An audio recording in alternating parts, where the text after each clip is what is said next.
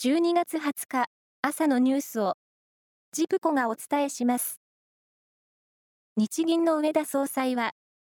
大規模な金融緩和策の維持を決めた金融政策決定会合の後の記者会見で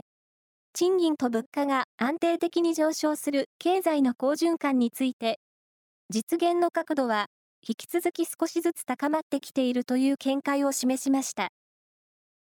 企業収益が好調で来年の春闘での賃上げに前向きな動きが見られることを理由に挙げました。離婚後の共同親権導入を検討する法制審議会の部会で昨日、ドメスティックバイオレンスや虐待の恐れがある場合には、共同親権を認めないとした要項案の原案が示されました。父親と母親が折り合えず、家庭裁判所が親権を判断する際の基準の明確化を図ったもので、家庭裁判所が事情を適切に判断できるかどうかが大きな課題になります。文部科学省は、月経痛や月経前症候群で高校入試を欠席した場合、追試験の対象となることを明記した文書を、全国の教育委員会などに通知しました。これまで新型コロナウイルス感染症などは対象として示されていましたが、月経痛は明示されておらず、教育委員会によって対応が分かれていました。政府は国の来年度予算案の編成で、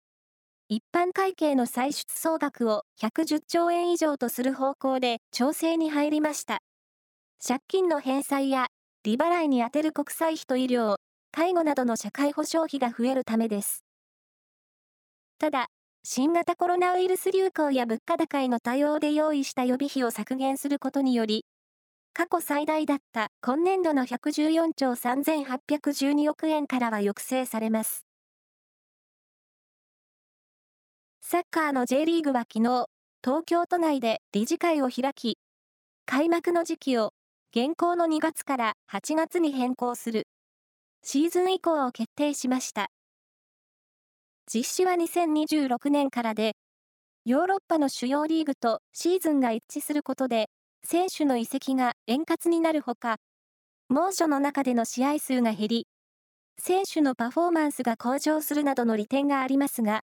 雪が降る地域を本拠地に持つクラブからは、反対や懸念の声も残っていて、今後も環境整備などの課題に向き合っていきます。以上です。